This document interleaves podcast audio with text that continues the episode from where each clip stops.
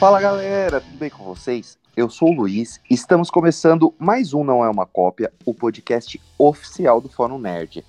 E como vocês bem já viram no título, hoje nós vamos falar de Homem-Formiga e a Vespa, Quantumania, popularmente conhecido como Homem-Formiga 3. E aí, e aí, Paulo, eu sou o Abaste e a fase 5 começa pequena num futuro que é grande. Fala galera, eu me chamo Arthur Vale e olha, eu só digo uma coisa: depois desse filme, eu nunca mais falo mal de nenhum filme do MCU que veio antes. Quem fala é o Sam e a Marvel tá mais perdida que o Demolidor em tiroteio.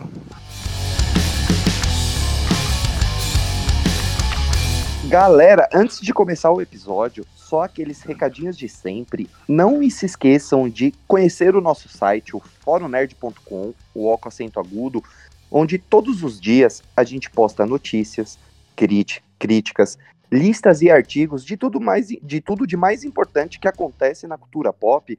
E não se esqueça também de nos seguir no Twitter, no arroba nerd fórum, no Instagram, no arroba fórum nerd, de se inscrever no can nosso canal do YouTube, no Fórum Nerd também, onde toda semana, toda na sexta-feira mais precisamente, o Pars, o Arthur, que está aqui no podcast com a gente, ele faz uma análise de todos os episódios de The Last of Us, onde os podcasts saem por lá, onde a gente postou a nossa primeira audiosérie original, A Confissão, entre outros conteúdos.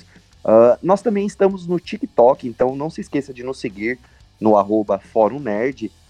E o Fórum Nerd tem uma parceria bem legal com o Wallplay, que é um serviço de streaming onde você tem acesso a filmes, séries, animações, curtas e acessos também a canais da TV fechada, como os canais do grupo Warner, Band Sports, uh, entre outros canais. Então, se você quiser conhecer e assinar o Allplay, na descrição desse podcast, em qualquer agregador ou no YouTube, por onde você nos estiver, estiver nos ouvindo, estará o link para você assinar o canal. Então, nos ajude e nos dê dinheirinhos, que é bom e a gente gosta muito. Você é peculiar, Scott Lang. Você é um vingador. Quem é você? Eu sou o homem que pode te dar o que você quer. E o que seria? Tempo.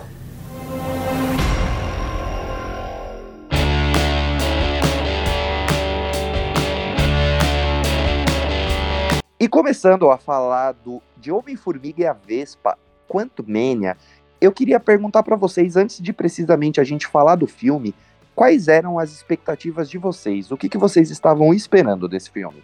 Da, da minha parte, eu estava esperando um filme bem divertido do Homem-Formiga. Na minha opinião, poderia ter, poderia ter iniciado a fase 5 com mais grandiosidade né, do que a fase 4 se iniciou com WandaVision. Eu estava com um pressentimento que poderia ser o, o início de tudo. De fato, a, a, abertura do multiverso se iniciaria aqui, né? Ao invés da promessa que a Marvel tinha feito lá na fase 4, que só ficou mesmo em Loki, né? Porque no resto, Deus que me livre. Estava com expectativas boas para o filme, eu não nego. Olha, eu nunca criei expectativas muito altas, até porque eu não sou muito fã da franquia do Homem-Formiga. O primeiro filme eu lembro que eu assisti num cruzeiro, o segundo eu nunca tive vontade de assistir, o terceiro eu achei tanto faz quando anunciaram.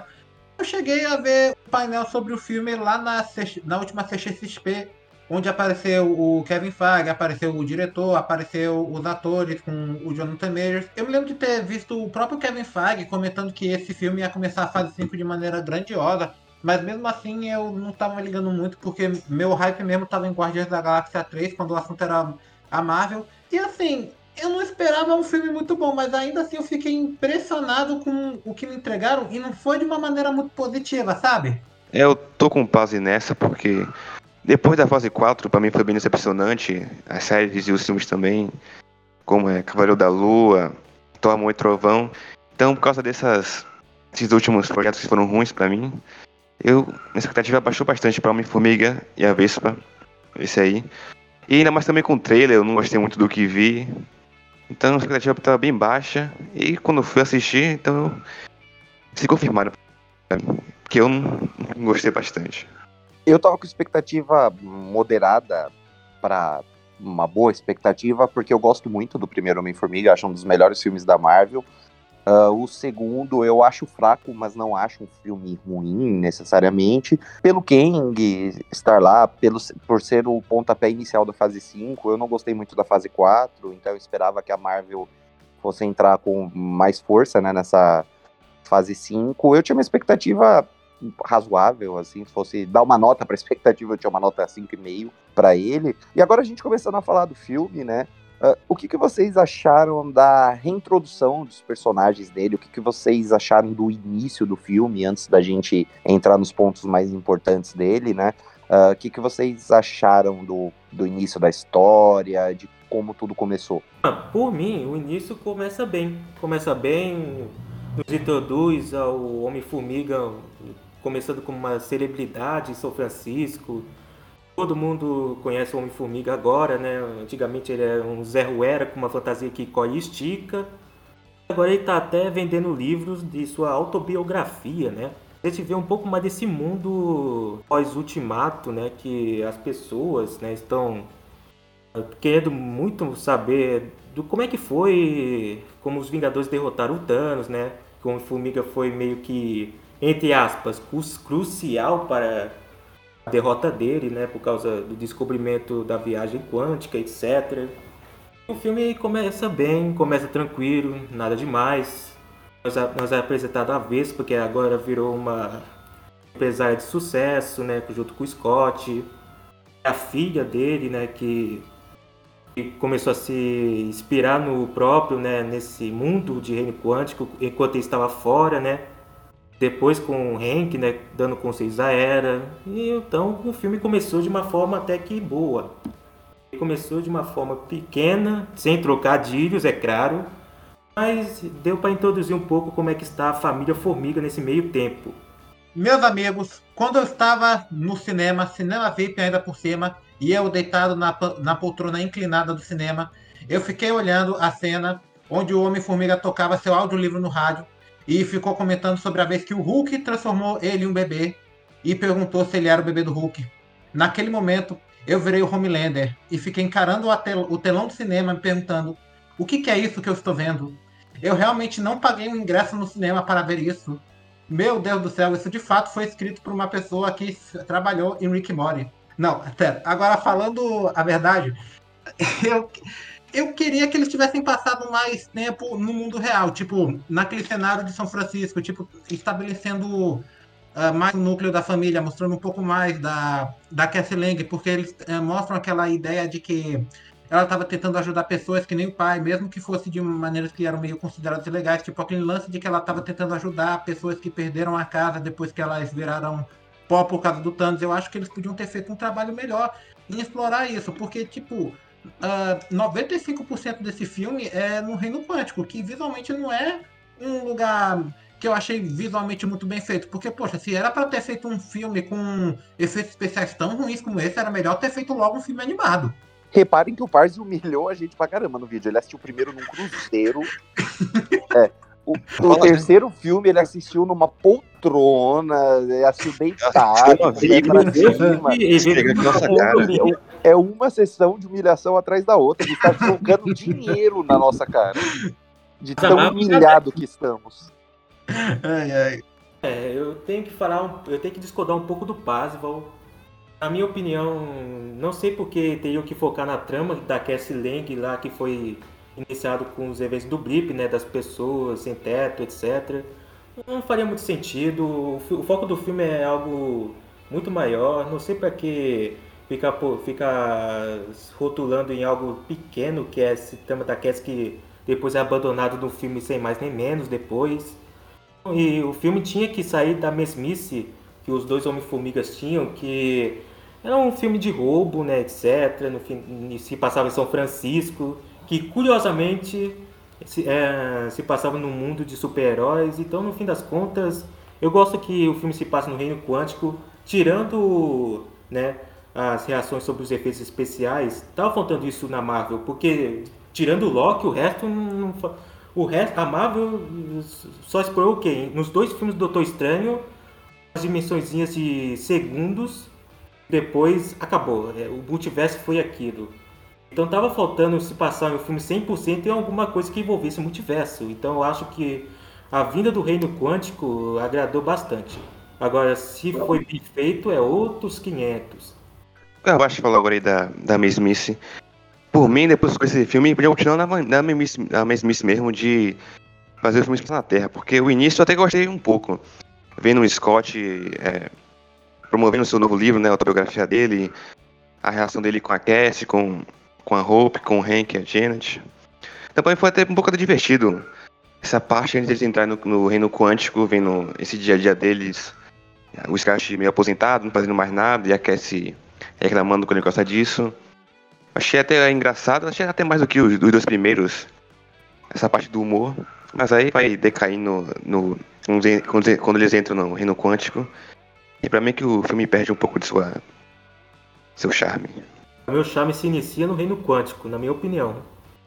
Senti uma vibe tão boa de, sei lá, uma vibe meio Arthur, meio Star Wars ali. Pior que eu, eu acho que o núcleo da família do Homem-Formiga tinha sido. tinha potencial para ser algo realmente interessante. Porque eles deixam claro que o agora a Hope é a, a, a, presidente da empresa da família dela, que eles eles estão casados, eu não sei se eu entendi muito bem isso, mas a Cassie até agora chama o Hank de vovô, eu achei isso, tipo... E eles pedem pizza pequena para deixar grande depois, e eu achei isso interessante, eu acho que eu queria ter visto mais disso, sabe? Ah, não, não. Tem coisas. Tinha, tinha coisas mais importantes para ser feitas, né? A gente já viu isso nos, do, nos outros dois filmes do Homem-Formiga. Então, algo novo eles tinham que tentar, mesmo errando ou não. O meu ponto, eu achei que o filme, ele se passar no reino quântico, eu achei ok. Eu, a gente vai falar disso mais pra frente, mas eu também não achei, de modo geral, os efeitos especiais tão ruins assim. Eu acho que ele é ruim em algumas cenas específicas, mas de um modo geral, eu pelo menos achei ok.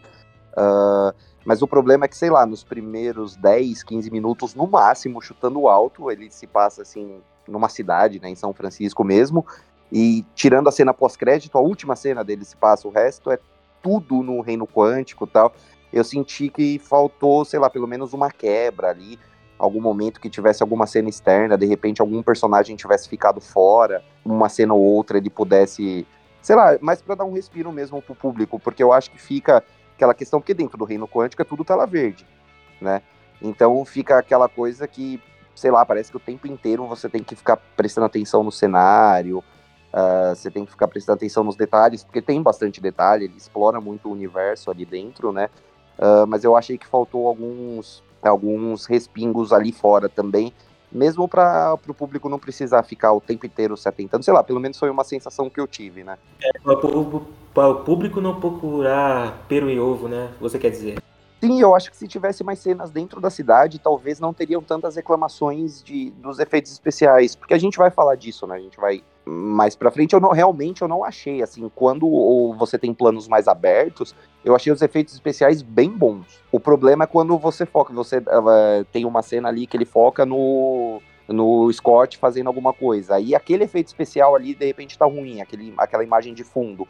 Mas quando é um plano mais aberto, eu acho que tá bem bom, eu acho que tá melhor do que diversas produções da fase 4, por exemplo. Quando foca no personagem do Kang, os efeitos estão bons. É só a minha opinião.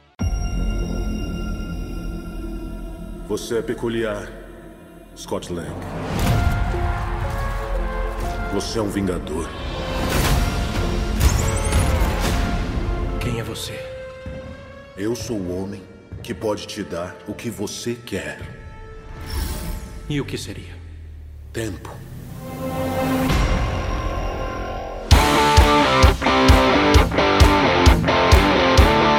Farge citou a família Formiga. Uh, o que, que, vocês acharam do, da, dos personagens, dos protagonistas, né? Que não deixam de ser a família Formiga, tanto o Scott quanto a Cassie, a filha dele, a Janet e o Hank. Vocês acharam que eles estão bem trabalhados no filme? Que eles têm, cada um tem tem seu momento para brilhar ali, cada um tem um tempo de tela dividido. O que, que vocês acharam dos protagonistas da trama? Olha, sinceramente, eu, eu achei bem legal a dinâmica da família Formiga, né? Dessa vez todo mundo ali unido com a adição da Cassie. E nos outros dois filmes eu já gostava bastante dessa dinâmica, né? Com o Scott, a Vespa, etc. O Janet, a, o Hank juntos de novo. Aqui, muito melhor aqui, porque os dois estão juntos mesmo, né? Não é só umas ceninhas que foram lá em Homem-Formiga e a Vespa. Aqui realmente tem um desenvolvimento ok dos dois. O, o Scott ele tem seus momentos bons, né? Ele não tem muito o que falar do Paul Rudd, ele tá bacana aqui como sempre, como sempre esteve na franquia. Eu acho que o seu momento de brilho mesmo foi lá pro meio do filme, quando ele numa uh, numa montanha de outros homens formigas, né? A gente vai falar disso mais para frente. Eles, eles, formam uma ponte de homem-formigas e ele tenta a todo custo pegar o, McGuffin, o Kang lá para poder libertar Cassie, etc. Acho que esse foi um momento alto pro personagem. A Vespa, nem tanto assim. Aqui ela ficou bem apagada, não gostei muito dela aqui.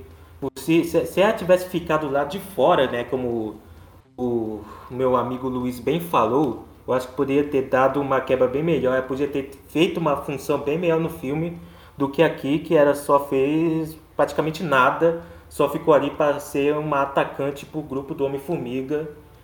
E a Janet e o Hank, acho que eu já falei um pouco do início, os dois estão bons aqui, principalmente a Janet, né? A gente tem muito mais dela aqui do seu período do que ela ficou presa no reino quântico, né? Do passado dela com o Kang, etc. Eu, eu gostei dos dois. Principalmente também numa cena até que meio, meio estranha, porém cômica, do Hank socialista. É uma parte, meu Deus do céu, mas até tirou uma risada daquela hora. E também de algumas revelações entre os dois meio amorosas. Então, na minha opinião, a família Formiga fez ali o seu trabalho. Sobre a Cassie, essa tava ruim. Essa ficou ruim. Eu, tipo, não é nem. É nem, tipo, acho que não é nem culpa do roteiro, assim, é porque a atriz não se esforçou muito. Sabe? Ela fez a mesma cara de bunda o filme inteiro. Quando ela vai se emocionar, parece que ela tá fazendo cara de bunda. Quando ela tá triste, ela faz uma cara de bunda horrível tá, quando era, sei lá, tá pensativa, um cara de bunda pensativa. Então, pra mim, ela não fede nem cheira. Eu poderia ter sido bem melhor. E a outra atriz não deveria ter saído. Eu acho que a, a Kate Newton vacilou nessa. Eu tava esperando algo melhor vindo da Cassie. Pelo menos suas cenas ação são legais. Olha, na minha opinião, do núcleo da família do Homem-Formiga, eu acho que só se salvam o Paul Rudd e a Michelle Pfeiffer. Paul Rudd também porque ele já está interpretando esse personagem, o Scott Lang, há um bom tempo. Ele é carismático, ele sabe, assim, ter um charme como esse personagem. E eu acho também que ele tem reações bem incríveis a tudo que acontece no filme. Já a Michelle Pfeiffer, eu acho que ela, a personagem dela é bastante explorada, a Janet Van Dyne. Tipo, eles mostram bastante coisa do que ela passou. Eu acho que eles explicam dá um backstory bem legal para ela, embora certas coisas eu acho que podiam ter sido mais trabalhadas. Tipo, por exemplo, há muito tempo ela fazia parceria com o personagem do Bill Murray. Inclusive, a me poxa, o Bill Murray, ele tá no, o nome dele tá no pôster do filme, mas ele só tem uma cena bem ruinzinha no filme. Tipo, o Hank Pym, o Michael Douglas, eu acho que ele só tá lá por tá mesmo. Eu acho que ele só tá lá porque ele quer ser pago. Eu não consigo pensar em nada muito assim, que, que ele. Eu não consigo pensar em nada que fez ele se, desca, uh, se destacar demais. A Vespa, tipo. Poxa, esse filme se chama Homem-Formiga. Por que, que esse filme se chama Homem-Formiga e a Vespa? Porque a Vespa lá, ela não tem um grande propósito nessa história. Ela tá mais lá só para ajudar o Homem-Formiga nas lutas. E, e, pelo amor de Deus, a Cassie, aquela lá é a Jade Picon da Marvel, porque, pelo amor de Deus, aquela atriz é, é muito ruim. Tipo, a, a, atuação dela, o filme todinho, ela faz a mesma cara que ela fez nos trailers, ela fica dizendo Dad, Dad, Dad, é Dad. E, e, poxa, vamos combinar, foi uma sacanagem o que a Marvel fez com aquela atriz, a Emma Thurman, a atriz que fez a Cassie lá no Vingadores 4, porque, poxa, ela, ela teve uma cena bem, apesar de curta, ela deu uma cena bem emocionante com o pai dela. E aí a Marvel, ela nem sequer teve a cara de pau de confirmar, pra, de, uh, de avisar para ela que ela não ia voltar pro papel. Ela descobriu logo no Investors Day que ela não ia, que ela tinha sido substituída por essa outra atriz aí. É, eu concordo com o Passo nessa. Ele também falou do, do título que é Homem-Formiga Vespa e a Vespa da minha apagada. Acho que esse filme sofre um pouco o problema, tipo, de Capitão América Guerra Civil, mas esse até consegue aliviar mais esse problema, que é um filme solo de um personagem que, na verdade, é, é usado para apresentar algo pro escopo geral do MCU. Tipo, esse filme podia ser só um filme sobre Homem-Formiga, uma aventura dele, mas quiseram enfiar o Kang, que vai ser a grande ameaça. Eu acho que isso mata um pouco o filme do Homem-Formiga, no caso. Porque tá claramente o filme tá mais focado em apresentar algo que vai ser importante pro futuro do que desenvolver o personagem, que é o Scott Lang, o Homem-Formiga. E realmente o melhor do filme é o Scott Lang, caso de, do núcleo dos protagonistas. A Cassie, eu não achei a atuação dela tão ruim, da atriz no caso. Mas também ela não se destacou bastante. A Vespa também sumiu do filme. E a Jean e o Hank são até legais, mas também não, não tem tantas cenas memoráveis deles. Então o único que tem realmente um destaque que fica tendo as melhores cenas é o Scott Lang, o protagonista. E o resto fica mais para escanteio e não tem muito o que falar sobre eles. Então, no início do filme, pelo menos ali numa. Pelo menos até a metade do primeiro ato, eu achei que a Janet teve bastante protagonismo. Até acho que mais pra frente ela perde um pouco e eu confesso que eu senti falta. Eu achei a Michelle Pfeiffer uma das melhores coisas desse filme. E realmente, a atriz faz a Cassie, eu acho que ela tá, tipo, a, aquela atriz de uma nota só, sabe? Ela toda hora ela faz a mesma cara, tipo, como diz o Parse lá no. Ele vai fazer melhor do que eu, né? No Dad, Dad! Ele fez bem melhor do que eu, inclusive. Eu gostei bastante sobre o Michael Douglas, né? Sobre o Hank. Eu achei que, tipo, obviamente ele participou do filme por uma questão contratual, né? Ele provavelmente, quando assinou com a Marvel, deve ter assinado contrato para estar na trilogia, né? Então ele tá lá. Mas eu achei que pelo menos ali no ato final ele estava se divertindo, assim, porque o personagem dele ele tem uma importância ali na hora de pilotar a nave, né? Nada mais do que isso. Eu, eu senti assim que ele estava que ele tava se divertindo. E a Vespa estava bem apagada. Ela tem um, uma utilidade ali, sei lá, no 15 minutos finais, na hora que ela ajuda o Scott ali em alguma coisa. E de resto ela aparece, ela tem um diálogo aqui, outro diálogo ali mas na maioria deles bem expositivos e, sei lá, eu também não entendi. Eu acho que poderia ter retirado o Avespa do título, porque não faz sentido, já que ela tá bem coadjuvante. Aliás, no final do filme, quando tem a batalha contra o Kang, o Hank tem uma cena bem, bem legal, bem legal durante o filme. Eu acho que é uma das melhores cenas que o personagem já teve na franquia, assim. Mas peraí, assim, então, pegando um pouco pesado com a atriz da Cassie, não. Tipo, é um, não é um papel que exige muito do ator. É, ela fez o que, o que tinha para fazer com o papel. O roteiro também não é grande coisa assim. E a culpa do roteiro também fica toda gritando o Dead, né? Não, Toda hora fica gritando isso. Poderia ter se esforçado mais. Uma atriz Mirim que fazia a Cassie nos dois primeiros filmes fazia uma, um papel muito melhor. Muito mais fofa, muito mais carismática. Acho que faltou mais empenho da atriz também. Mas o roteiro também não gostou. Não, pois é engraçado você mencionar a garotinha do primeiro filme, porque até hoje aquela cena é onde ela ganha um, um, Aquela cena do primeiro filme, onde ela ganha um boneco de um coelho horroroso lá do pai, e ela diz: Ah, ele é tão feio, eu amei. Até hoje essa cena é lembrada. Você é peculiar, Scott Lang. Você é um vingador. Quem é você? Eu sou o homem que pode te dar o que você quer. E o que seria? Tempo.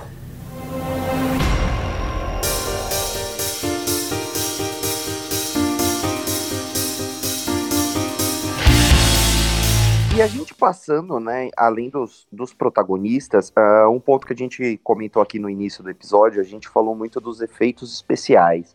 Né? Como o filme, quase 90% dele, ou até mais, talvez, uh, ele se passa dentro do reino quântico. Uh, o que, que, vocês acharam do reino quântico? Vocês comentaram que, que até lembra um pouco a questão de Star Wars. Uh, o que, que, vocês acharam do reino quântico e o que, que, vocês acharam dos efeitos especiais? Vocês acharam que ali tá bem feito, tá mal feito? a Marvel que foi tão criticada na fase 4, né? Teve até uma denúncia, uma denúncia não, desculpa, uma matéria no Fórum Nerd de empresas de, de efeitos especiais que tiveram pouco tempo para trabalhar Muita gente trabalhou horas a mais do que, do que lhes, lhes foram pagos. Uh, o que, que vocês acharam dos efeitos especiais e do reino quântico, especificamente? Olha, o que eu achei é que tá bem, tá, tá bem legal, sinceramente. Falando visualmente, o que eles queriam passar para nós é que o filme queria que a gente visse toda a dimensão que o reino quântico tem. A gente só sabia de teorias lá nos dois primeiros filmes, aqui é muito mais expandido. Nós tem um visual totalmente estranho, bem psicodélico em alguns momentos, né? Criaturas que residem ali estão bem estranhas, bizarras para não dizer o mínimo. Uma, as criaturas mais diferentes, assim, na minha opinião, que já, que já estiveram no MCU, né? Porque no núcleo cósmico a gente só tem umas pessoas, né? Que se dizem alienígenas, né? Mas são um monte de humanos pintados de verde, né? Então eu acho que esse filme aqui abriu uma leva muito maior, né? Uma gama bem maior de seres bem mais diferenciados assim na questão visualmente falando. Agora sobre os efeitos especiais, tem um momentos ali que sim, fica bem esquisito o cenário. Parece que os personagens estão numa tela verde ali bem, bem, bem na cara nossa, escancarada ali em alguns momentos. E outros também os efeitos parece que estão oscilantes, né? Principalmente na batalha final, que é tudo uma explosão, é cabum pra lá, cabum pra cá, poderzinho, etc. Fica meio estranho. Mas de resto, assim, quando tá tudo tranquilo, assim, algumas cenas, é bom, pô. Não tem muita coisa para reclamar, não. É, o, visual, o visual eu gostei bastante. Eu acho que se inspirou bastante em Star Wars mesmo, com uma pitada de Rick Mori também. Principalmente a tecnologia do reino quântico, que eu gostei pra caramba, né? Das naves mais diferenciadas, eu achei, eu curti bastante. Então acho que no fim das contas cumpriu um pouco do seu propósito, ser algo bizarro, ser uma dimensão totalmente bizarra. Que tava faltando pra Marvel, porque tirando a dimensão negra lá em Doutor Estranho, nunca mais apresentou algo desse tipo com essas dimensões alternativas. Olha, o reino quântico em si não foi uma coisa que me impressionou muito. Tipo, eu até consigo entender a, as comparações que fizeram com Star Wars nas críticas, porque tipo, é um lugar que é muito ficção científica visualmente, tem uns bichos bem bizarros que de fato parecem que saíram de Star Wars, só que, por exemplo, em Star Wars eles sabem mesclar legal personagens que são feitos de, de computação gráfica e personagens que são feitos com animatrônicos. Eu acho que, assim, bem poderiam ter usado uns animatrônicos lá, porque, tipo, você vê um, um cara que é tipo um palito com vários braços, é servido como bartender, você vê um cara com a cabeça de brócolis lá, é um negócio que fica meio. Ah, que distrai um pouco por causa da qualidade dos efeitos especiais, que eu pessoalmente não achei que ficaram muito bons. Em relação. E teve certos elementos do Reino Quântico que eu, eu não gostei. Tipo, eu, eu não gostei muito porque achei muito genérico, sabe? Tipo, tem aquela tribo lá que tá. Aquela tribo de rebeldes que quer lutar contra o Kang. Que tem um tanto personagem sem graça, tipo, tem aquele robô com a cabeça de luz que eu não senti nada por ele. Tem aquele personagem do, do David, que o David Dasmalchian dubla. Tipo, é, o David Dasmalchian, ele tá de volta nesse filme, mas ele não tá como aquele personagem que era amigo do Luiz, não. Ele tá com esse bichinho vermelho e fica dizendo: Olha, beba minha gosma. Ai, você tem buracos? Que legal, eu queria ter buracos. Poxa, tu, tu dava bolinhas Esquadrão Suicida, agora tu, tu quer ter buraco? E daí. E, poxa, tem aquela. Bom, mas peraí. Ele tinha que citar Esquadrão Suicida nesse episódio. Ele tinha que citar, tava demorando. O Pasmo não podia deixar de citar a Marvel, né? É exatamente isso. Mas, pô, eu discordo que o personagem até que é legal. Eu ri da cena dele tentando fazer com que o homem tentasse beber ele, né? Mas é. ser uma cena bizarra, eu, eu ri um pouquinho ali. Mas, assim, discordando um pouco, assim, do núcleo ali, eu acho que tem uma diversidade de criaturas ali bem grande. Acho que o MCU, o MCU nunca apresentou uma variedade tão grande assim, tirando o Thor Ragnarok. E eu confesso que eu achei o design de algumas criaturas criativo. É, pô. O próprio personagem que o Parse citou, uh, tem um. Eu não lembro o que, que ele é citado. É um brócolis? É uma couve é Aquele brócolis. É. Na verdade, é. esse brócolis ainda, ele, ele dá, uma, ele dá em cima da roupa ainda. Exato. Então, eu achei super criativo. Confesso. Primeiro que eu achei que o efeito especial ali não tá ruim. E eu achei criativo. É um mundo diferente, tem criaturas diferentes. E eu achei que eles foram criativos nessas é. criaturas diferentes. Claro que os personagens não têm desenvolvimento, nada disso, mas assim, o design dele, pelo menos, eu achei criativo e em tela, pelo menos, bonito é uma palavra muito forte, mas tá bem feito. Eu gostei, cara. Foi uma, Acho que não é nem pra ser uma, uma bonito, das acho coisas que eu gostei do filme. É, mas ao mesmo tempo você também tem personagens com aparências humanas, tipo aquele telepata lá, que, ah, vamos ser sinceros, não faz quase nada no filme, e aquela líder rebelde lá, que eu acho que é a personagem mais genérica que já apareceu filme da Marvel, tipo, ela parece a Gina Rodrigues, não sei porquê, e, e, poxa, toda vez que ela aparecia, eu só queria que ela morresse logo, tão genérica que ela era, tipo, eu realmente não me importava com essa personagem, e tem um certo momento Coitado no filme onde. E tem um certo momento no filme onde eles ainda forçam ela de volta na história, mesmo ela sendo bem qualquer coisa. É, só, tipo, quando eu li as críticas falando que a parte do reino quântico parecia bastante com Star Wars, eu perguntei por quê, qual a conexão entre Star Wars e, e reino quântico, mas quando eu assisti realmente faz sentido, porque assim como Star Wars tem bastante raças, né, de design diferentes, Star Wars é bem diverso nesse caso, com bastante aliens, e eu gostei porque, no caso, essa variedade, porque é bastante diferente do que a gente viu, como o Ash falou, no meio cósmico, que os alienígenas são só humanos pintados de azul ou de verde, então, pelo menos por ter essa variedade, eu achei um ponto positivo. E também o Reino Quântico é diferente, que é bem psicodélico, mas só porque é diferente não quer dizer que é bom. Se os efeitos tivessem sido bem melhores, acho que dava pra ser mais aceitável o Reino Quântico, mas os efeitos também não ajudam bastante. Fica bem, tipo de do filme, tira a imersão. Você sabe que ali é tudo falso, não é palpável.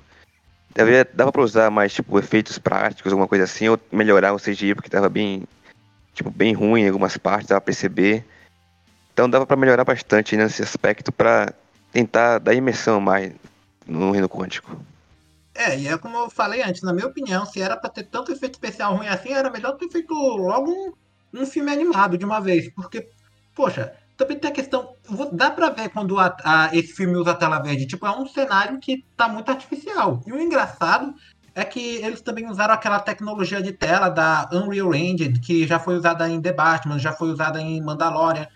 E não me pareceu, pra mim me pareceu que eles estavam usando mais era tela verde. E, poxa, eu sei que também teve essa questão da pandemia, que ficou mais difícil, mas também, assim, a gente não pode esquecer que tem aquelas reclamações dos funcionários da Marvel, que eles dizem que a Marvel é uma cliente ruim, que eles vivem exigindo coisa demais dele. E de fato, poxa, porque a Marvel tá no momento onde eles precisam de um controle de qualidade.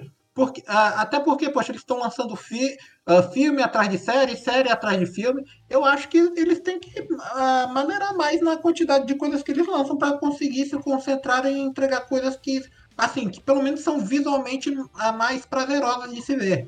Deve ter problema porque, tipo, quase todo filme é no reino quântico e tudo é feito por computador. Então, tipo, quando é tudo, como uma prequel Star Wars, cenários, personagens, tudo do CGI. Então tem bastante trabalho pra fazer que vai ficar mais destoado isso. Que é diferente É. com outros filmes que é só é, personagem X ou cenário X, que é de CGI. Aqui é tudo. Então fica bem na sua cara que é tudo falso. Vocês do podcast que estarão nos vendo quando lançar esse podcast estão vendo pela primeira vez na história do Fórum Nerd um X1. Eu e o Bruce versus Paz Volsan. Basicamente isso. Tá.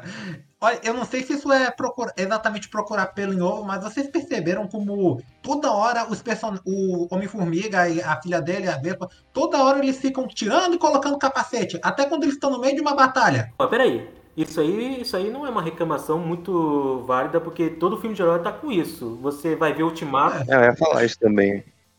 Você vai ver, o- você vai ver o Acho que também é algo- Homem de Ferro tirando o capacete, é Capitão América tirando o capacete, isso já existia, pô. Eu acho que não. Ô, pai, eu, eu, o eu ator vou citar exige, Esquadrão né? Suicida. Quantas vezes você viu o Idris Elba de capacete lá no? Sim, Mas- sim. Mais do que eu vi o Will, mais do que eu vi o Will Smith de máscara no primeiro filme. Eu, eu, eu queria ver o Homem das Bolinhas. Quantas, quantas vezes ele ficou ali com ocrinhos, etc. O Homem das Bolinhas. Na cena da morte do Milton, no máximo. O ator exige, né, que isso seja visto, então não é, não é exatamente culpa do roteiro do filme, porque o ator realmente deve ser visto, né? Isso tá no Eu estou preocupado, eu estou do lado do Avast nesse episódio, agora eu estou preocupado. Você está preocupado por estar do lado. Agora eu fiquei preocupado, mas o importante é que estamos sempre contra o Charlie, que não está nesse episódio. Essa é a parte que importa. Quem tá nos vendo. Falou, Tcharinho.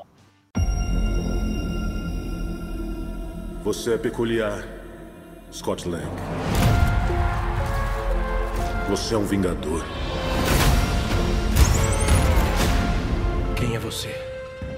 Eu sou o homem que pode te dar o que você quer. E o que seria? Tempo.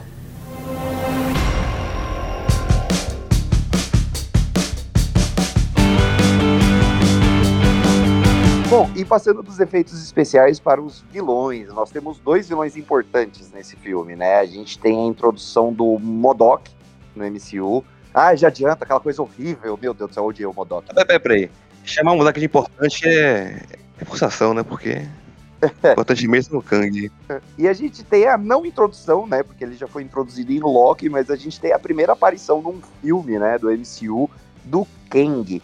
O grande vilão, né, dessa fase 5, talvez da 6, não sei se foi confirmado ou não que ele será da fase 6 também, uh, interpretado pelo Jonathan Majors. Uh, o que, que vocês acharam desses dois vilões? Vamos começar falando de coisa ruim. Vamos falar do Modok primeiro. O que, que vocês acharam desse vilão no filme? Bom, começando, né?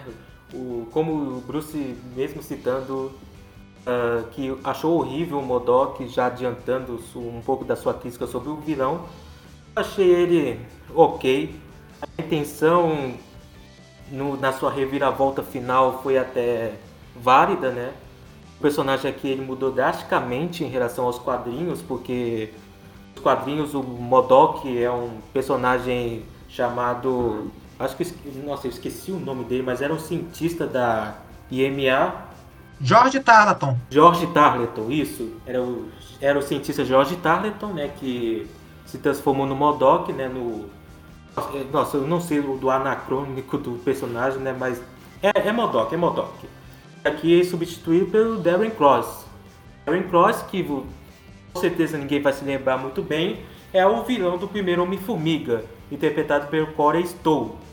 E aqui voltou totalmente assim, de surpresa quando anunciaram que iria ser o Modok Muitos ficaram se questionando como é que isso foi possível, como é que aconteceu de se transformar o Modok. E tá aí, né? O Modok existe. A Marvel conseguiu fazer uma cabeça flutuante em live action, né? Algo que muitos achavam impossível e, e muitos ainda queriam que não tivesse acontecido, que ficasse só na imaginação. Mas o personagem em si, na trama, não, hum, é, não fede nem cheira. Por mais que eu tenha gostado de alguns momentos, eu achei que a intenção dele, a intenção do, dos envolvidos aqui sobre o personagem era boa até, sabe, fazer uma inversão. Eu sinceramente gostei do seu final, eu deu para sacar uma risada ali, né? Também deu para sentir uma criticazinha, né, dos vilões, do final dos vilões do modo geral, né, de super-heróis. Mas ele ficou sobrando ali, é só um capacho do vilão principal, né, do Kang não faz muita coisa, o seu CGI, CGI, o CGI tá bem mediano, sua cabeça tá meio esquisita, um cabeção gigantesco da, do caramba, pelo amor de Deus. Eu acho que poderiam ter feito aí mais cartunesco na minha opinião, mas no fim das contas ficou ficou na média do razoável. Pelo menos eles, pelo menos eles tentaram, pelo menos eles, pelo menos a dúvida que eles tentaram. Olha, eu não quero ser completamente injusto, porque, poxa, o Modok, ele é uma cabeça flutuante que fica numa cadeira numa cadeira super tecnológica, ele tem um rosto gigante, é um bicho feio que só, então é claro que adaptar um bicho desse pro live action ia ser um negócio bem difícil. E a personalidade dele até que tá fiel, porque, poxa, o Modok ele é, ele é narcisista, ele é autoconfiante, ele é cheio de si, só que também tem muitos elementos que eu acho que não tornaram ele uma adaptação que descaracterizaram o personagem em si. Porque, tipo, ele não é o líder da, IM, da IMA, ele não é o George Talaton, ele é capaz do Kang. E, é, vamos, vamos lá direto. Os efeitos especiais daquele bicho tão horríveis. Tipo, pelo amor de Deus, aquilo lá é o Senhor Negativo. O personagem do Jorge Lopes lá de Shark Boy e Lavagão. Eu até me lembro de quando surgiu os rumores de que o Modok ia usar um ia usar tipo uma máscara e ter uma cara de robô, eu já tava pensando, ah, pelo amor de Deus, poxa, a Marvel eu acho que esse que vai ser o visual do Modok no MCU, vai, vai ficar ruim isso aí. Mas, poxa, toda vez que ele tirava a máscara, eu ficava pensando, ah, não, pelo amor de Deus, põe de volta, põe de volta. Ainda assim, eu tenho que falar, hein? Eu sempre defendi que o Modok não ia usar máscara no filme. Todo mundo falava, hein? O Modok ia ficar de máscara, ia ser só um robô genérico com a voz do Corey Stowe. Tá aí, ó. Quando revelaram que ele era, que eu tava usando uma máscara, todo mundo caiu de cara. Aqui, ó. Finalmente, Charlinho não é o único vidente bom aqui. Eu sou também. Não, isso eu te dou crédito mesmo, Avast. Como o padre falou, a mulher fica de máscara mesmo, né? Porque. É. Tava, tava bem ruim esse CGI. E também teve toda aquela. Aquela, a- a- aquela baboseira que aconteceu no final de. Ai, eu não sei ser mais nada, eu sou só um otário. E do nada, deixa de ser otário, tá bom, não vou ser mais otário, vou te ajudar. Meu nome é Darren, eu vou te atacar, Kang. E daí, poxa, ele, ele morre e fica. Ele morre e diz: Ô Scott, você sempre foi que nem meu irmão pra mim. E até o Scott fica tipo: O quê? Eu fui? E tipo, eu morri que nem um Vingador. E ele, pum, ele morre. Nossa, nessa hora eu quase mandei o filme pra aquele lugar, mas como eu fiquei com ódio nessa hora, eu falei, desgraçado, que merda, que merda. O cara foi um cuzão o filme inteiro. Aí a Cassie fala pra ele, ah, você sempre foi um otário. Aí ele, ah, é verdade, eu não vou ser mais um otário. Nossa, que ódio, fiquei, mano do céu, com vontade de, quebrar o sistema. Eu falei, filha da puta, mano, eu fiquei com muito ódio nessa parte. Desculpa, Avast. Eu sei que o Avast vai discordar de mim, que o Avast é meu, meu parceiro nesse episódio, mas eu odiei. Não, sabe o que é engraçado? Esse filme foi escrito por um roteirista de Rick Morty. E eu até que consigo ver as coisas que aconteceram com o Modok nesse filme acontecer em um episódio de Rick Morty. Assim, eu não acho tão inacreditável o final dele. Como eu falei, a intenção deles é meio que fazer uma crítica aos, aos vilões de super-heróis no geral, que do- terminam do nada quando alguns querem e se tornam do bem do nada, assim. Depois os heróis perdoam suas ações. Mas o que ficou sobrando é como foi construído, né? Muitos não vão gostar. Alguns sim, outros não. É intenção fazer uma piada ruim e conseguiram, né? Tudo bem. É isso. No caso do Bruce, ele detestou. Não, então, ele de máscara, quando não mostrava a cara do Corey Stoll, eu achei que tava ok, assim, efeitos especiais, tava tudo legal. Quando ele tirava a máscara, eu só falava, põe a porra da máscara, pelo amor de Deus, não tira mais essa merda e tal. Mas esse ponto que envolve ele com a Cassie ali, eu achei aquilo horrível, talvez porque, como o Parzi citou, não tem essas referências de Rick Morty, mas nossa senhora, mas eu fiquei puto, e do nada, eu falei, olha, ele ainda chama o Scott de irmão, e ainda fala que morreu que nem um vingador. Mas que audácia, foi bosta. O filme inteiro ainda quer terminar de boa, assim. Nossa, aquilo me incomodou demais, assim. Tanto é que isso já me fez já gostar menos do filme do que eu já não tinha gostado dele. Foi um desperdício do personagem, porque, tipo, o Modok é não um vilão bem conhecido, mas assim é um vilão até que, que tem bastante presença nos quadrinhos. Dava pra usar uma adaptação verdadeira dele, tipo, ele ser um líder da IMA em um filme futuro. Então, pra mim, desperdiçaram ele colocando ele como o Jaqueta Amarela aqui. Que se, esse- se eles quiserem colocar esse personagem no filme, dava pra arranjar outra forma dele aparecer, não como o Modok. Então foi bastante ruim essa, essa adaptação, pra mim não faz sentido. Pra mim foi, tipo, piorou bastante. Também a presença dele não era bem necessária assim. Só o Kang já bastava como um vilão. E botar mais um, pra mim ficou bem. Tirou um pouco da presença do Kang, mas o ruim mesmo foi especiais. E a forma né, como lidaram com o fim dele aí, que foi é, bastante ruim. Ele se redimindo, não querendo ser mais um otário. Olha, eu acho que o que ficou estranho no, Ken, no, no Modok que, é que seu rosto ficou no vale da estranheza. Eu vi aquele rosto, parecia que. Parecia que é um bonequinho cabeçudo de CGI flutuante. Acho que poderia ter feito mais cartunesco. Porque o personagem dos quadrinhos, ele, tipo, ele tem uma cara totalmente surreal. Não, ele- os olhos são brancos, a cara é muito mais esticada do que a do filme. Tem umas cicatrizes e cabelinho. Então acho que no fim das contas ficou nesse vale bem estranho aí do personagem entre o re- o real e o irreal. Olha, eu vou falar uma coisa que, se vocês acharem que, que tem que cortar isso, pode cortar, mas ele parecia que tava com cachumba. Nossa, muito feio o rosto, horrível. Sabe, não parecia que o. que tava com cachumba, tava com. Ai, sei lá, tava muito desproporcional, não sei, achei horrível, cara. Não dá. Também tem a cena que mostra a bundinha dele. É, é o que? A segunda vez que Ah, que mostra a bunda Deus. nele. a bundinha do Modok. Lembra, ele foi muito nojento quando o tio mostra o corpo dele, né? Ali da cabeçona, que mostra a bundinha. Caramba, que isso? Precisava mesmo mostrar? Não precisava. Aliás, ô Sam, você falou que dá pra usar o personagem depois desse filme, adaptando o George Tarleton, etc. Olha, nos quadrinhos existe a Modoca. Sabia disso? Não! Não! Não! Não, não, não. Nos quadrinhos também existe o Trump com o Modok, então, né? Tem de duro nas HQs. Ah, mas também tá me levando em consideração. Eu, eu não sei se vocês se lembram, mas a IMA ela já foi apresentada no MCU lá em Homem de Ferro 3. É. Foi. Nunca mais apareceu. Não, sobre o Modok, acho que seria bom o visual dele, tipo, se parece um pouco mais com da série animada, né? De stop motion, que lançou esses tempos aí. Dá pra realmente, como a Mas falou, ser mais cartunesco do que tentar ser realista com o rosto do, do ator Corey Stoll gigante assim, fica realmente muito estranho. Você é peculiar, Scott Lang. Você é um vingador. Quem é você? Eu sou o homem que pode te dar o que você quer. E o que seria? Tempo.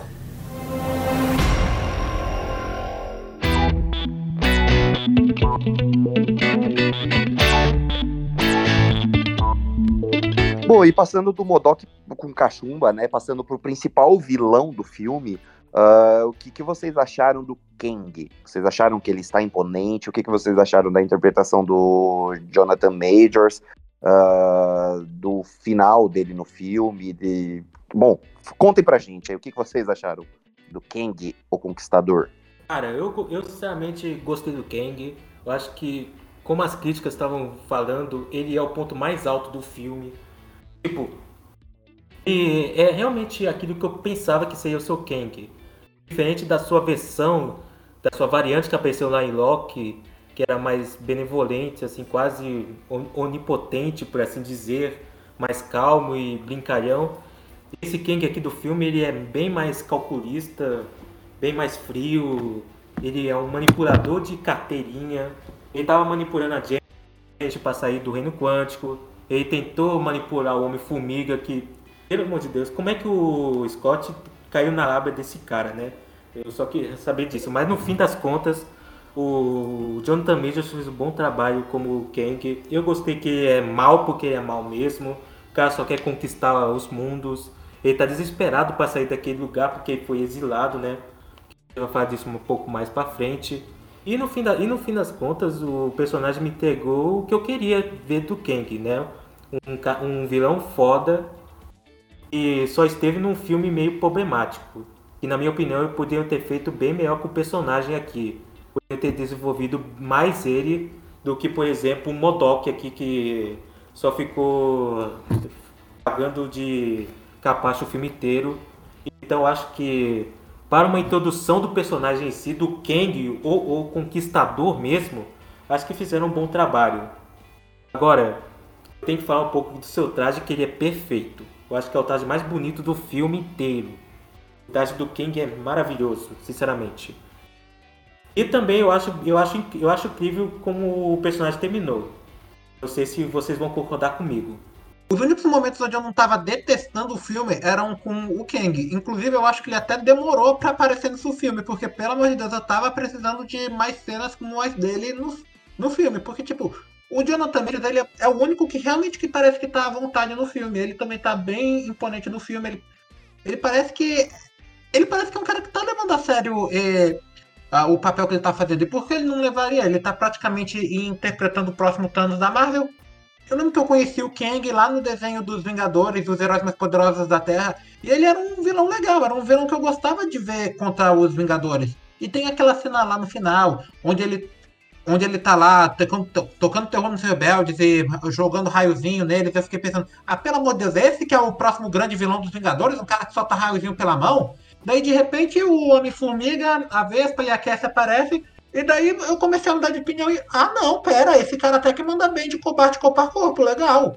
Agora, eu não concordo com a Vasti, eu não sei. Eu não gostei muito do, da conclusão que deram pra ele, porque eu acho que essa versão do King ela tinha mais potencial pra ser explorada. Por- Porque, tipo, ele falou umas coisas que eu achei interessante. Ele disse que, ah, eu matei vários Vingadores, eu matei o Thor.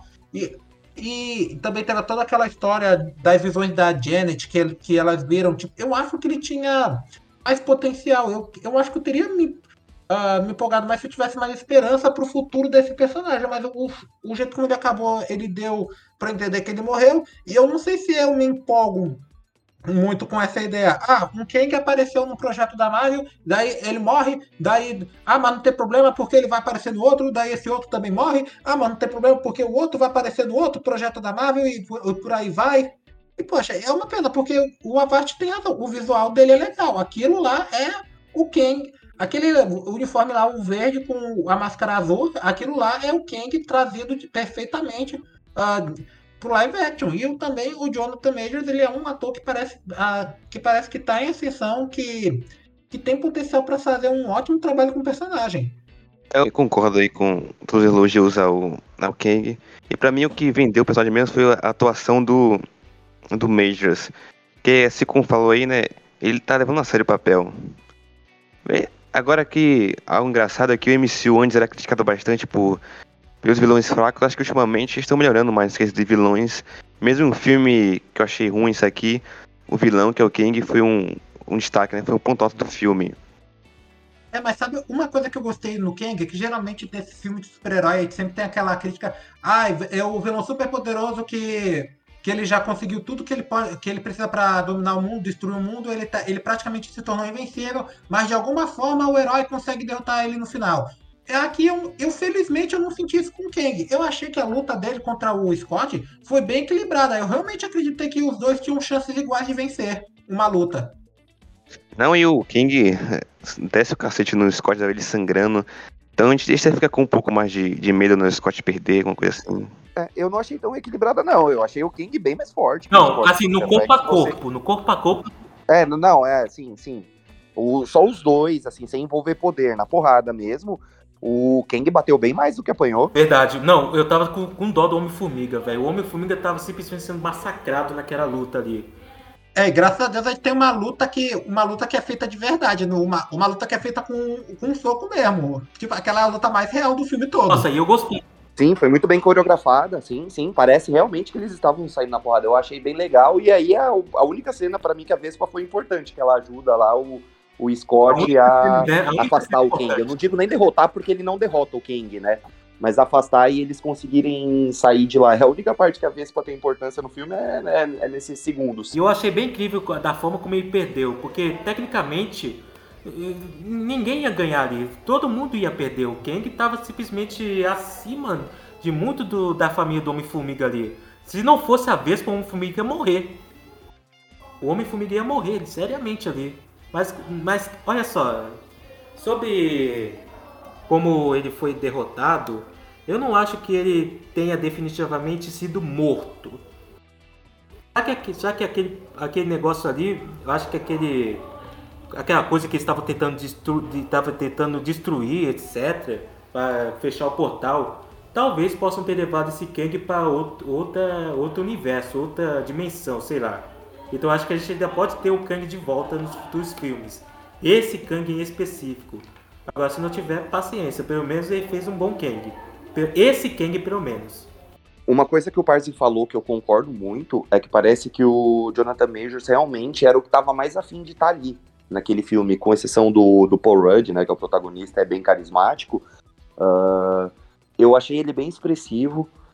Eu achei que realmente parecia que ele estava se importando, que ele estava dando o melhor que ele podia dar naquele momento ali para para ele estar. Tá. E achei ele bem imponente, com um traje bem bonito também.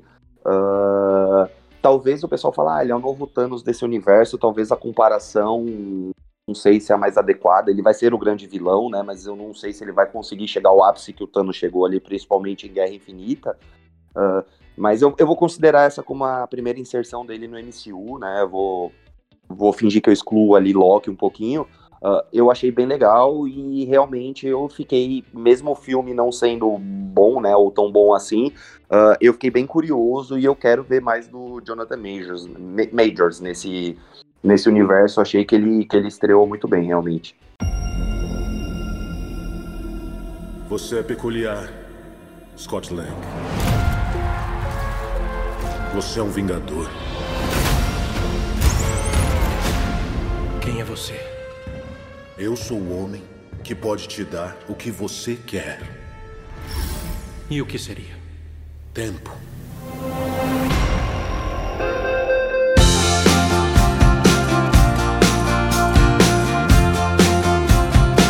Bom, e a gente aqui chegando na reta final do episódio, uh, eu queria perguntar para vocês, emendar duas perguntas, né? Uh, o que, que vocês acharam das duas cenas pós-créditos que tem no filme?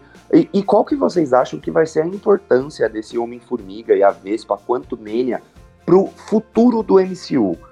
Uh, antes da gente chegar nas considerações finais, eu gostaria que vocês respondessem essas duas perguntas, né? O que, que vocês acharam das cenas pós-créditos e a importância, né? Qual o grau de importância que esse filme deixa para o restante do universo cinematográfico da Marvel? Olha, cenas pós-créditos talvez tenham sido as, sem dúvida, uma das coisas mais importantes assim que o filme apresentou, conceitualmente falando do multiverso ao todo e para o futuro do MCU essas cenas pós-créditos aqui são, assim, na minha opinião, são quase do mesmo nível da cena pós-crédito dos, do, dos primeiros Vingadores. Mas eu não coloco isso assim a mérito total do filme, porque o filme é sendo, sendo só ok, etc. As cenas pós-créditos não salvam, mas as cenas pós-créditos são boas. Principalmente a primeira, que a gente tem o Conselho dos Kangs, que nos quadrinhos né, são formados pelo Kang Prime e suas outras variantes do multiverso que que assim como o Conselho dos Vídeos faz ali suas votações, né, decidem coisas sobre o, as linhas alternativas, etc. Aqui eles reproduziam fielmente esse conceito. Você vai ver no filme, aquela cena pós-créditos, milhares de outros Kangs de várias outras linhas alternativas. Nos é apresentado pela primeira vez três que muito provavelmente vão ser bem importantes no futuro, que é, a, que é o Immortus, que parece que é o líder desse conceito dos Kangs, o Ramatut, que é a primeira variante do Kang que foi para o Egito, e também, e também tem a variante do. Eu não sei se é a variante do Centurião Escarlate ou do Kid Mortos, mas acho que pode ser uma junção também. E que nos é revelado que foram esses que exiraram o Kang, né? Eu acho que foi esse que exiraram esse Kang do filme pro reino quântico, né? Já que ele estava conquistando muitos universos agora que ele está ele tá, entre aspas, morto, eles agora estão querendo fazer a sua invasão contra os, os, os personagens do universo principal da Marvel, né, da, da linha do Tempo Sagrada, que, como visto nos eventos mostrados em Loki, Doutor Estranho no Multiverso da Loucura, e também, até também no Sem Volta para Casa, estão mexendo bastante com o multiverso, e o multiverso está na merda. Essa é a palavra. O multiverso tá na merda e precisa fazer alguma coisa. E a segunda, segunda cena pós-créditos é legal. É legal, configura para a próxima série da Marvel, que vai ser a segunda temporada de Loki, que apresenta outra variante do Kang também, que é o Victor Timery. Então vamos ver como é que vai ser o desdobramento disso. Se vai ser bom, né, se vai ser nível Thanos, né, de desenvolvimento, hum, vai ser outras coisas, né. Eu espero, porque se for decepcionante vai se lascar a Marvel e é isso. O que o Avast falando vai se lascar Marvel? O que tá acontecendo, gente? É, você só vai ouvir isso a cada 20 anos de mim. eu, imagino, não, é, eu imagino. É o que o multiverso faz com uma pessoa que não gosta de multiverso. Não, eu gosto de multiverso. É, a Avast é uma variante. Então... Eu gosto de multiverso, eu não gosto do multiverso que está sendo introduzido aqui nos filmes. Porque esse multiverso aqui que foi apresentado em Doutor Estranho e principalmente Homem-Aranha 3 é horrível, horrendo. Os piores filmes da Marvel, da fase 4, de todos, até da Marvel também. Horrível, horrível. Olha, eu não. Eu só vi a primeira cena pós-créditos, eu vi lá o Conselho dos Kangs. E. Ah, sei lá, eu acho que isso não me. A, a ideia deles serem a principal ameaça de Vingadores 5 e 6 não é uma ideia que me empolga muito, desculpa. Tipo, tem lá um um Kang que parece que é um faraó, tem um Kang que parece, sei lá, o vilão de Guardião da Galáxia 3, tem um Kang lá que parece um vilão de Flash Gordon. E, e poxa, sei lá, eu não sei se eu consigo, eu não acho eu acho que isso meio que vai atrapalhar com o Kang é, ser um vilão tão impactante quanto o Thanos, que é uma pena, porque eu gostei do Kang que estava nesse filme. Eu, eu, na minha opinião, eu queria ver mais do Kang que estava nesse filme em um outro filme da Marvel. Eu teria mais empolgante eu acho que eu teria mais empolgado se fosse se aquele Kang que fosse a principal ameaça. Acho que seria legal que o, um ator tão bom como Jonathan Majors, tipo, interpretar cada um de forma diferente, cada um dessas variantes. Acho que seria interessante ver como ele ia lidar com cada um. Acho que isso é um diferencial do, do Thanos, entendeu? Olha só, o Basbo falou isso, mas ele nos disse aqui secretamente que lá em Adão Negro ele bateu palmas e quase chorou vendo o retorno do Henry Cavill como super-homem. Pois é, eu, E achou que ia ser muito importante eu- pro futuro. eu aceito a patada que eu vou levar na cara. Eu, eu aceito a patada, podem. Assim, porque eu, eu levo a patada, mas eu não vou ser taxado de hipócrita. Podem me cobrar mesmo que. Assim, eu errei e pronto. Tipo, tudo bem, eu já falei, eu prefiro mil vezes agora esse. Esse, esse um Superman que vai ter roteiro do James Gunn do que um Superman que ia ser feito pela produtora do The Rock que e só ia servir pra gerar hype para um confronto com- ah, do Superman contra o Adão Negro. Você é peculiar, Scott Lang. Você é um vingador. Quem é você? Eu sou o homem que pode te dar o que você quer. E o que seria? Tempo.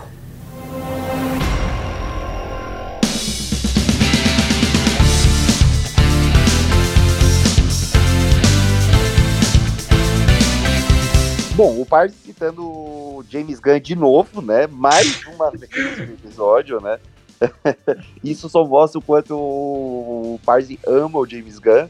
Ah, e quais são suas considerações finais? Eu gostaria que vocês fizessem assim uma mini crítica rapidíssima e desse uma nota para Homem-Formiga e a Vespa Quantumania.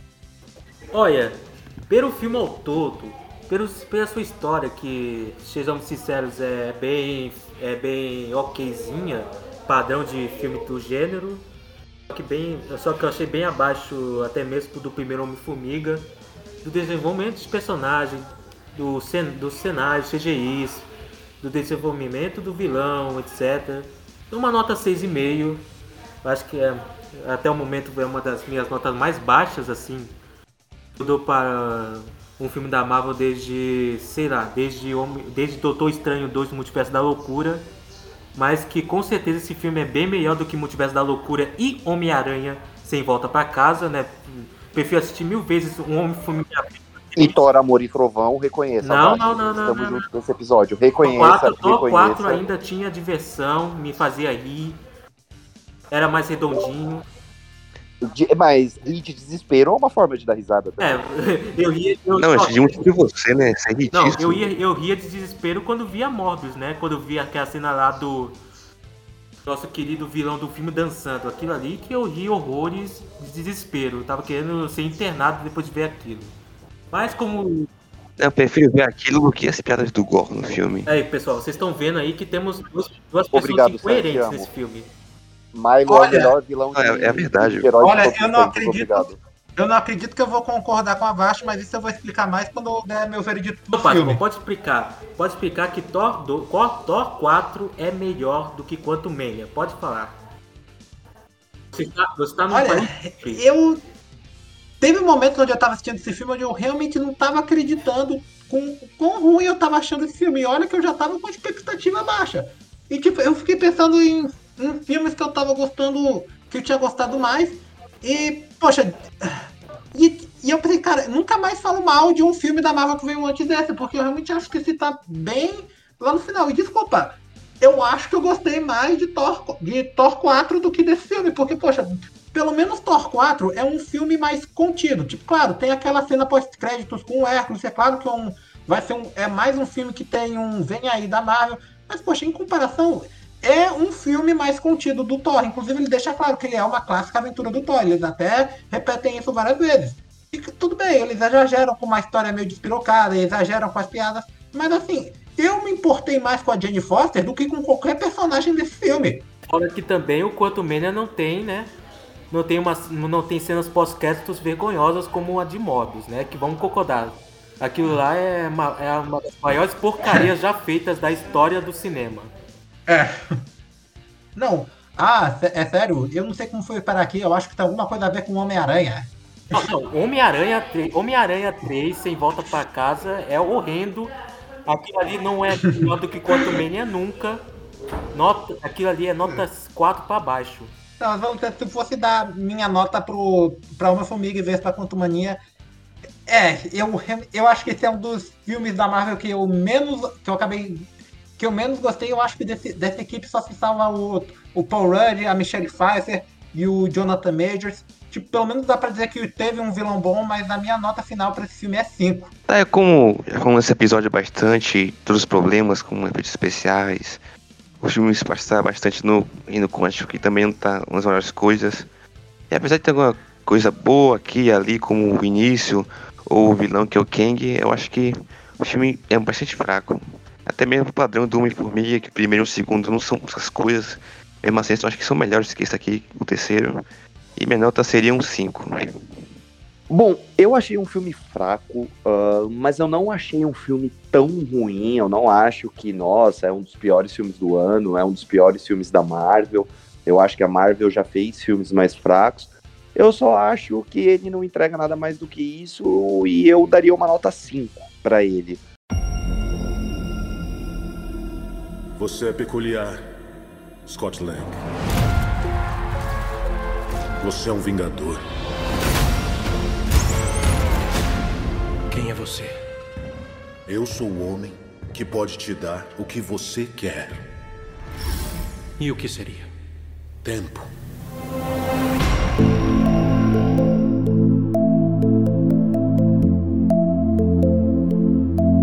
Pessoal, vocês estão nos ouvindo em casa, não se esqueçam de se inscrever no nosso canal do YouTube, que nos ajuda demais. Nos sigam também no Spotify ou no, seus, no seu agregador de podcast favorito. Uh, e não se esqueça, né, que Homem-Formiga e a Vespa Quantumania estreou na semana passada nos cinemas, então ele está em cartaz aí no cinema mais próximo que você tem. Uh, se você nos ouviu até aqui e ainda assim quer assistir o filme, é bom, tire suas, suas próprias conclusões, vão ao cinema e é isso, não se esqueçam de acessar nosso site, o forumnerd.com, o com acento agudo, seguir a gente no Instagram, no arroba Fórum Nerd, a gente no TikTok, no arroba e no Twitter também, no arroba Nerd Underline. Queria muito agradecer a Basti, Parzi e Sam. E é isso, pessoal, no próximo episódio a gente volta. Queria agradecer a todo mundo que nos acompanha, nos sigam nas redes sociais. É isso, até a próxima, um abraço e tchau, tchau, valeu, falou! Tchau. Tchau, tchau até o multiverso. Até a próxima, galera. Tchau. Morbius melhor que Thor. Tchau. Falou.